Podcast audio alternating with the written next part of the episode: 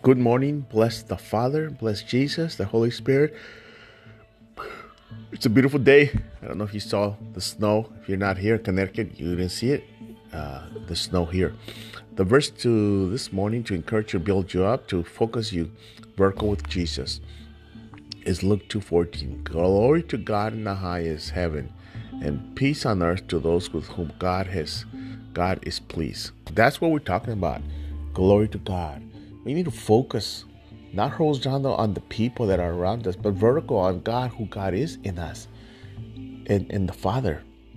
Listen, stop looking at the things around you. Stop looking at the people around you, situations, and look to God, who He is.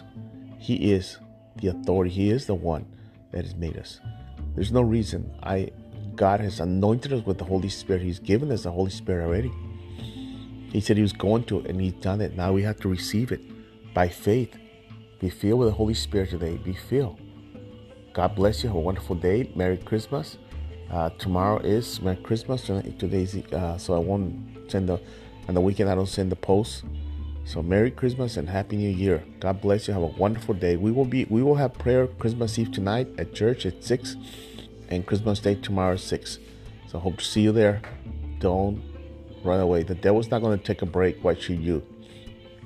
As you're taking a break, taking it easy, he's going to be planning to attack you. That's what he does. But he can't win. Greater is He that is in me than He is in the world. God bless you. Have a wonderful day.